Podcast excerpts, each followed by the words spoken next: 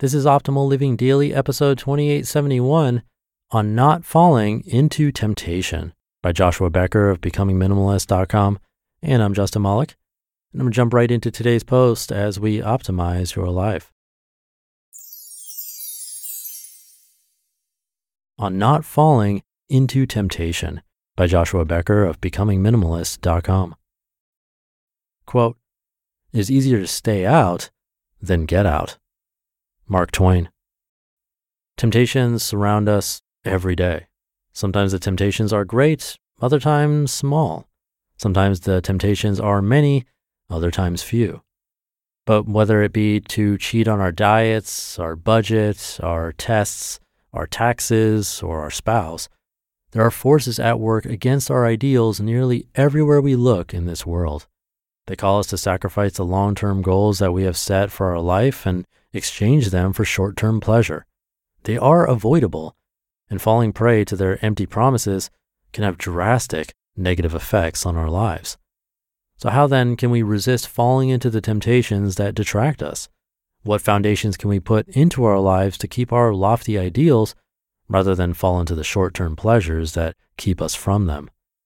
Surprisingly, whether the temptations are great or small, I'm finding that the principles remain the same. Number one, we can know the end goal and why we desire it. It's wise to not underestimate the importance of keeping a healthy, big picture mentality and not falling into temptation.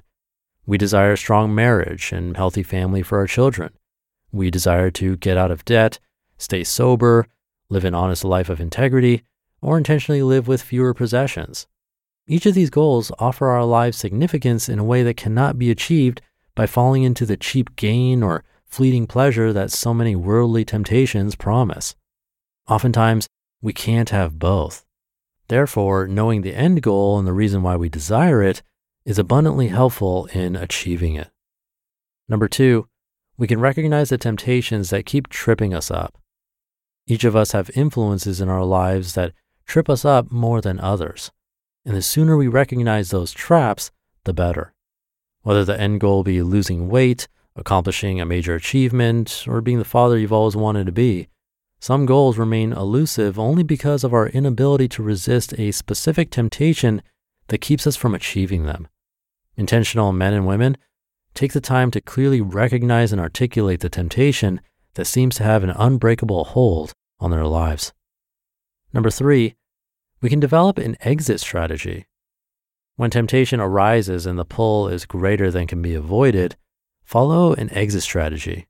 Maybe it's a phone call to a friend, a photo of your children in your wallet, a specific quote that inspires you, or a powerful mental reminder of what you may lose.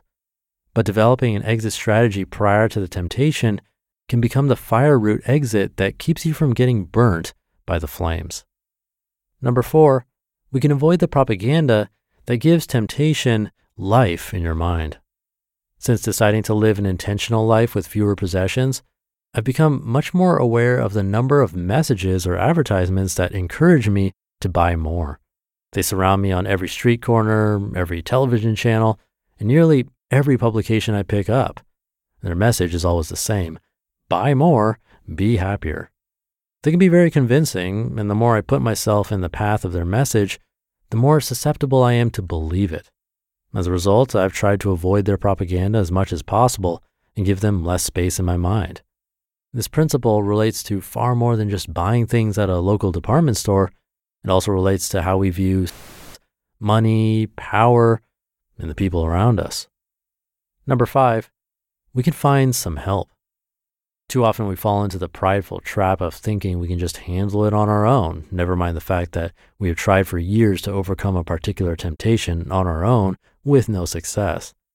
We've tried on our own and still can't get out of debt. We've tried on our own and still can't get physically healthy.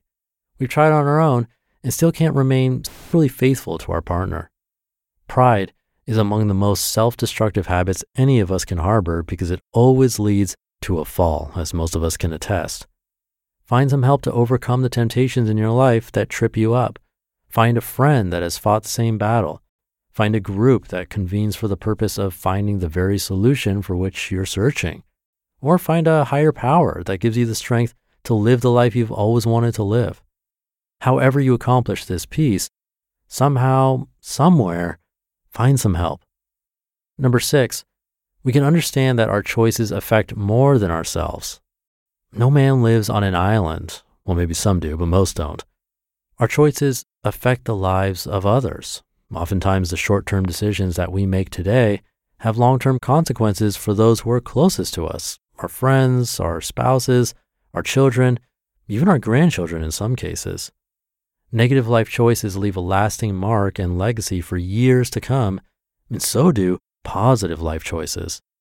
If overcoming negative temptations for our own life's sake is not enough motivation, maybe reminding ourselves that our choices influence the ones we love the most will be. Number seven, we can always flee. Perhaps the most valuable foundation for avoiding the pitfalls of negative temptation is the simple realization that we can always leave. Whether it be the kitchen, the department store, the car dealership, the bar, or the seductive situation that we find ourselves in, we can always turn back around and walk out the door. We may miss the short term fleeting pleasure, but the big picture rewards are almost always worth it. And number eight, we can get back up and start again. Moments of weakness come, and to avoid them at all times is virtually impossible. We take two steps forward, but one step back. We cheat on our diet. We take another drink. We compromise our values. We fall down. But to stay down is to let the negative forces win and to let temptation become our master.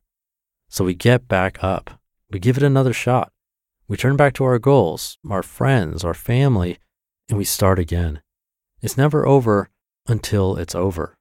And luckily so, because if you're anything like me, you have lofty goals and an important legacy that you desire to leave behind. You just listened to the post titled On Not Falling into Temptation by Joshua Becker of BecomingMinimalist.com. Thank you to Joshua for the post. I like that this list of ideas has many different methods to try.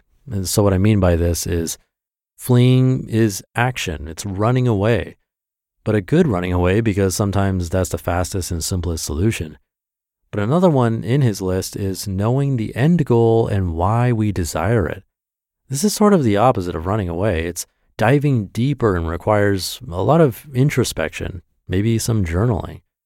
Then there's number five, getting some help. That's an action, like fleeing is an action, but it's much different. It's actually talking with someone else and relying on others. To me, these are all different, where maybe one works really well for us, or it's certain tactics in certain situations. The good news is that there's plenty to choose from. The key is trial and error and doing our best and coming from a good place. And of course, being there for others when they need it too. So thank you again to Joshua for this one. Thank you for listening and also for sharing the show with others who you think could benefit from this. That really goes a long way to help keep all of this going. And have a great rest of your day, and I'll see you tomorrow over the weekend where your optimal life awaits.